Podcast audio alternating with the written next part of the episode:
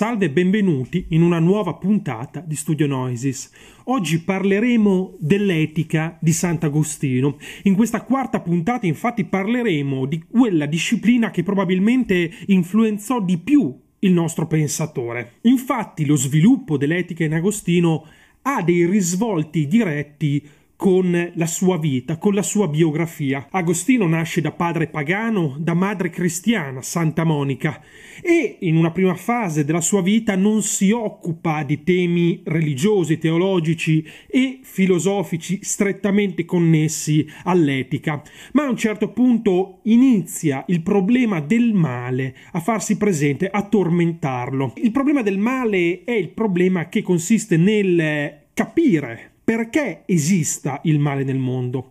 A questa domanda Agostino inizialmente prova a rispondere sposando una dottrina filosofica, il manicheismo, dottrina che deriva da Mani, principe persiano del III secolo d.C., e che sosteneva che fondamentalmente nel nostro mondo vi fossero due principi, un principio positivo, il bene, che si identificava con Dio, e un principio negativo, e che questi due principi fossero in lotta tra di loro. Ma questa teoria proponeva delle contraddizioni che Agostino ben presto riuscì ad individuare.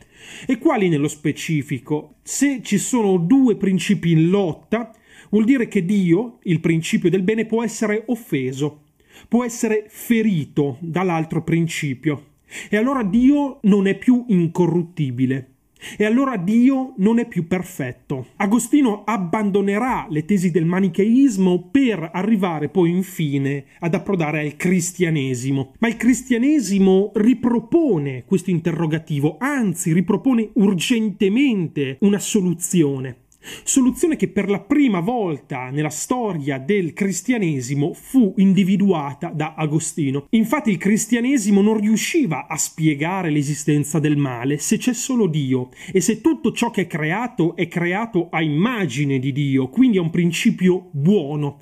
Come fa ad esistere invece un principio malvagio? Come fa ad esistere il male? Agostino risponderà semplicemente il male corrisponde al non essere. Mentre il bene è essere per eccellenza, il male è non essere. Agostino descriverà con una metafora fantastica. Il male sta al bene, al principio del bene, come l'oscurità sta alla luce. Infatti che cos'è l'oscurità se non mancanza di luce? E quindi il male è non essere. Il male non ha una consistenza ontologica, si direbbe con termini filosofici, né metafisica. Però vi sono due tipi di mali, ci sono i mali fisici, i, i mali del corpo, i mali che Dio concede, dirà Agostino, perché sono solo apparentemente dei mali, dice Agostino. Infatti eh, l'uomo attraverso il peccato originale è meritevole di dannazione sarebbe dannato, ma una forma di espiazione avviene attraverso i mali del corpo. Se limitatamente all'individuo i mali fisici sono dei mali reali, se li paragoniamo invece alla salvezza, quindi all'eternità futura,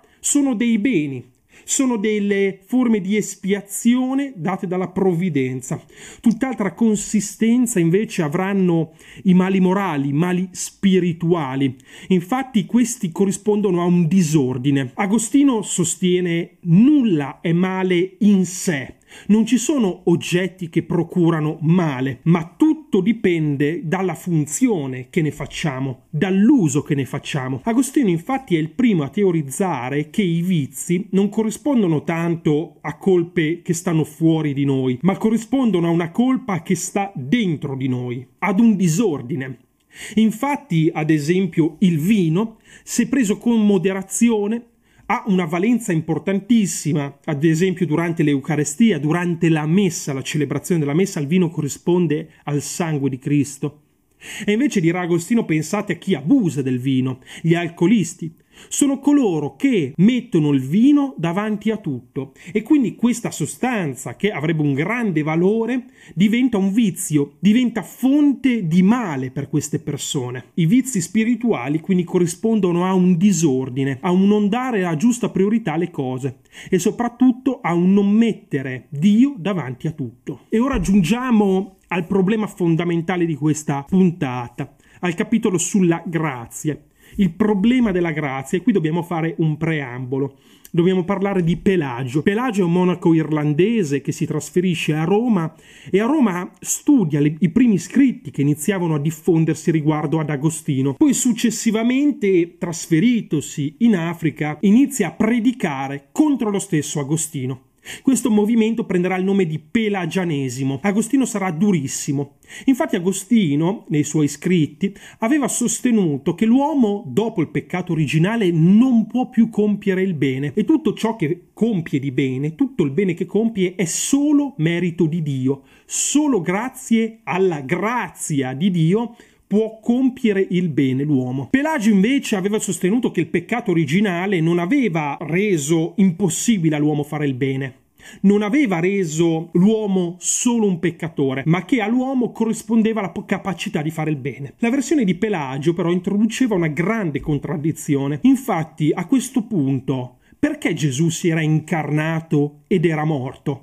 Nella dottrina di Agostino questo si spiegava dicendo Gesù misericordioso si è incarnato ed è morto per permettere all'uomo di poter tornare a fare il bene. Mentre questo non avveniva più in Pelagio perché l'uomo già all'inizio era capace di fare il bene, già do- anche dopo il peccato originale poteva fare il bene. Allora il sacrificio di Gesù in Pelagio diventa un surplus, sì diventa un esempio, ma non è qualcosa di fondamentale. Questo metteva in crisi l'impianto cristiano ed è per questo che Agostino sarà così duro contro il pelagianesimo. E qui si innesca anche il discorso sul libero arbitrio. Infatti dice Agostino, libero arbitrio, la libertà che fu concessa ad Adamo non è stata più concessa ad, ad, alcun uomo, non è stata più concessa a nessuno. Infatti col peccato originale l'uomo ha scelto di non poter più essere libero.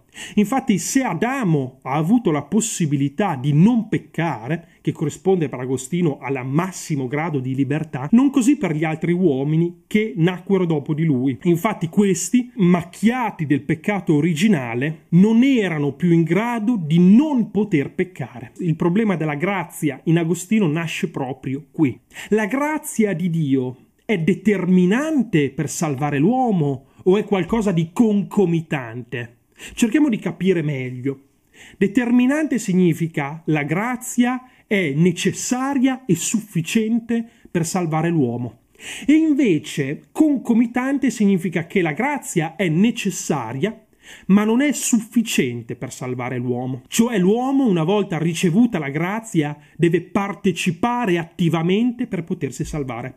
Qui Agostino sarà ambiguo, non darà una versione, ma userà una delle due versioni, a volte dice che è determinante, a volte dice eh, che è concomitante. Qui si spaccherà tutta la storia della Chiesa su questi due punti. Infatti, per i cattolici la grazia sarà concomitante, la grazia è concessa a tutti a livelli diversi, ma solo attraverso il contributo dell'uomo l'uomo può salvare la sua vita.